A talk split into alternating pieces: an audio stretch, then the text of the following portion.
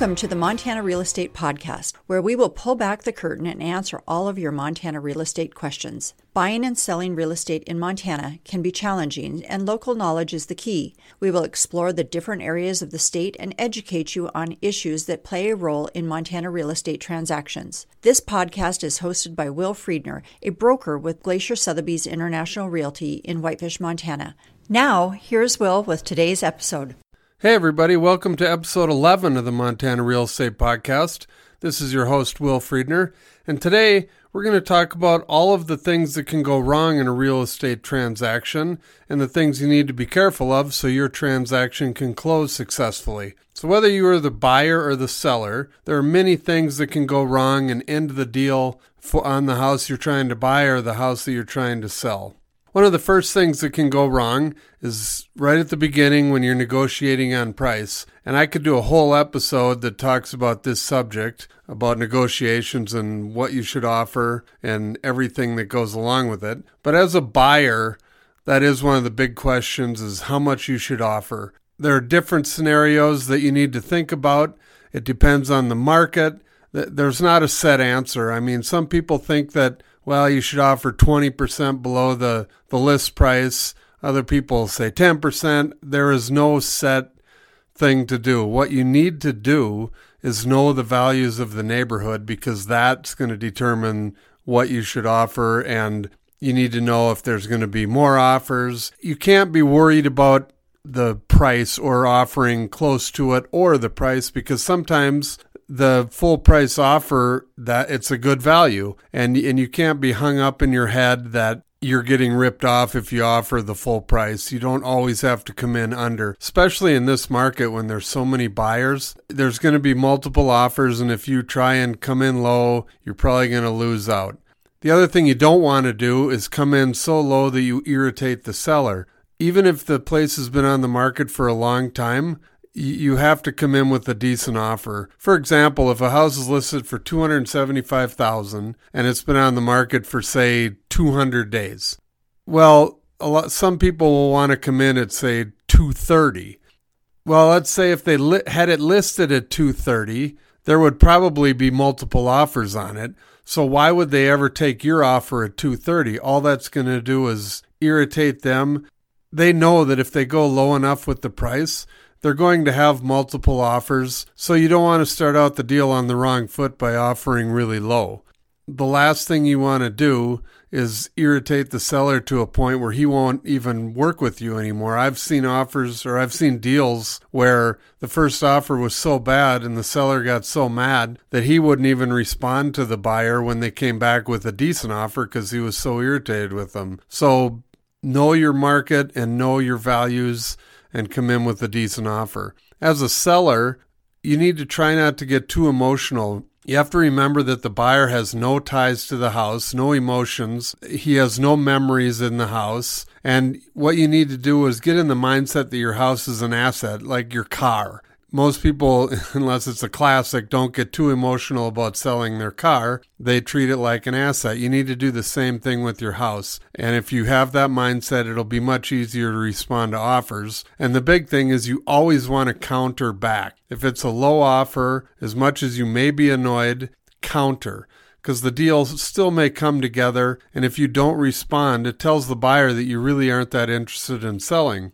So if you really want to sell your house, there's no reason to take the chance of killing the deal right out of the gate. Because as I said earlier with buyers, you don't want to irritate the buyer right out of the gate, just like you don't want to irritate the seller. The next thing that comes up during the deal is the inspection. So as a buyer, you're going to hire an inspector to go through the house. But what you need to remember is the inspector's job is to find things wrong. So I don't care if the house was built last week they're going to find something to justify what you're what they're charging you to inspect the house. So keep that in mind and try to read between the lines when they send you their report. Like I said, they're going to find all kinds of things. So try not to get too worked up over anything. Think about everything they find and a lot of things are easy fixes if you're starting to ask for everything to be fixed, you could annoy the seller and they could decide not to fix anything. They don't have to fix anything, so you need to keep that in mind.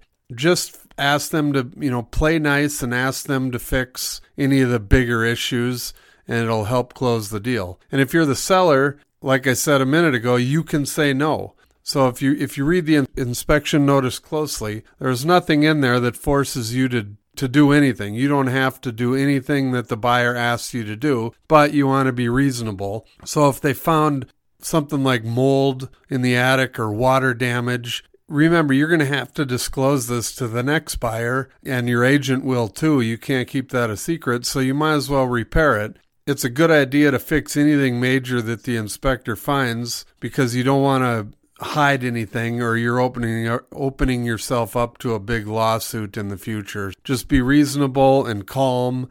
There may be things wrong. This is a, a good idea too. If uh, to do an inspe- if you're a seller, do an inspection yourself or have an inspector come do do one for you before you even put it on the market, and then you'll know what you're up against. The next thing that comes up is the financing. So if you're the buyer, whatever you do, don't go and buy a car or a truck or charge anything big during this period of time before you close on your house. If you do something like that, it could mess up your debt to loan ratio and it'll kill the whole deal because the bank's going to say, well, we were going to lend you something, but now your debt to loan is screwed up and we can't. So at that point, if you go ahead and do that late enough in the deal, now you're already out the money for the inspection and the appraiser, and you're not going to get the house.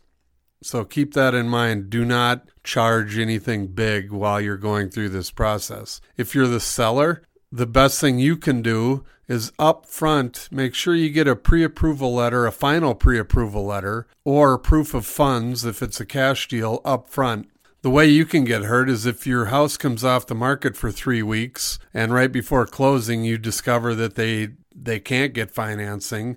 Then your house has been off the market for three weeks and you you may have missed out on another buyer. So if the buyer buys something like a truck or something like I just talked about, there's really nothing you can do about that. But you can save a lot of heartbreak and trouble if you upfront make sure they are strongly qualified. So the last thing you come to during a transaction is the closing, and I've got a couple of good stories here. There was a guy I was working with a couple years ago that he was trouble all the way along, and I should have known, but he got all the way to the closing table after all these issues and everything that could have gone wrong, did go wrong. And he gets to the closing table, and all he had to do was sign the paperwork. And then he started haggling about other fees, and he ended up walking out and not closing right at the last second caused all kinds of problems and people started talking lawsuits and earnest money and all this stuff. He finally came to his senses the next day and went in and signed. But there again, I mean, things can happen at the closing table. And just remember the, the deal's never done until it actually closes.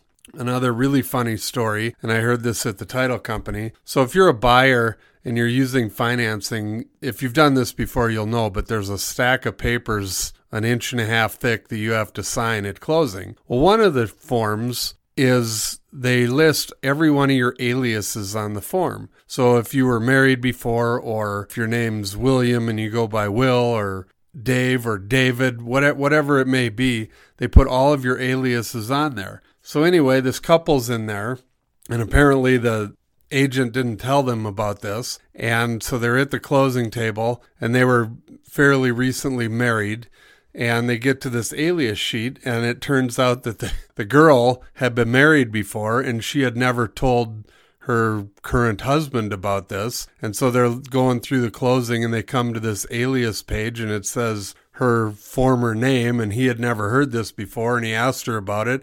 Well it all came out right there at the closing table. Well of course he flipped out and walked out and the deal fell apart because he didn't he had no idea what was going on. So discuss everything up front with your partner or your wife or husband whatever because this is something that could come up that you may not be expecting. So those are some of the ways that a real estate deal can fall apart but if you listen to the ideas I gave you and protect yourself throughout the deal, hopefully you will have a successful closing and none of these things will screw up your deal.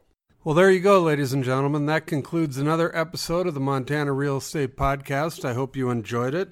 and I hope you will join us next week for our next episode. If you have any questions or would like to know more about this episode, please feel free to contact me at montanarealestatepodcast Real Estate Podcast at gmail.com or visit our website at montanarealestatepodcast.com. Or if you want to call, you can call me at 406 249 1735. We'll see you all next week.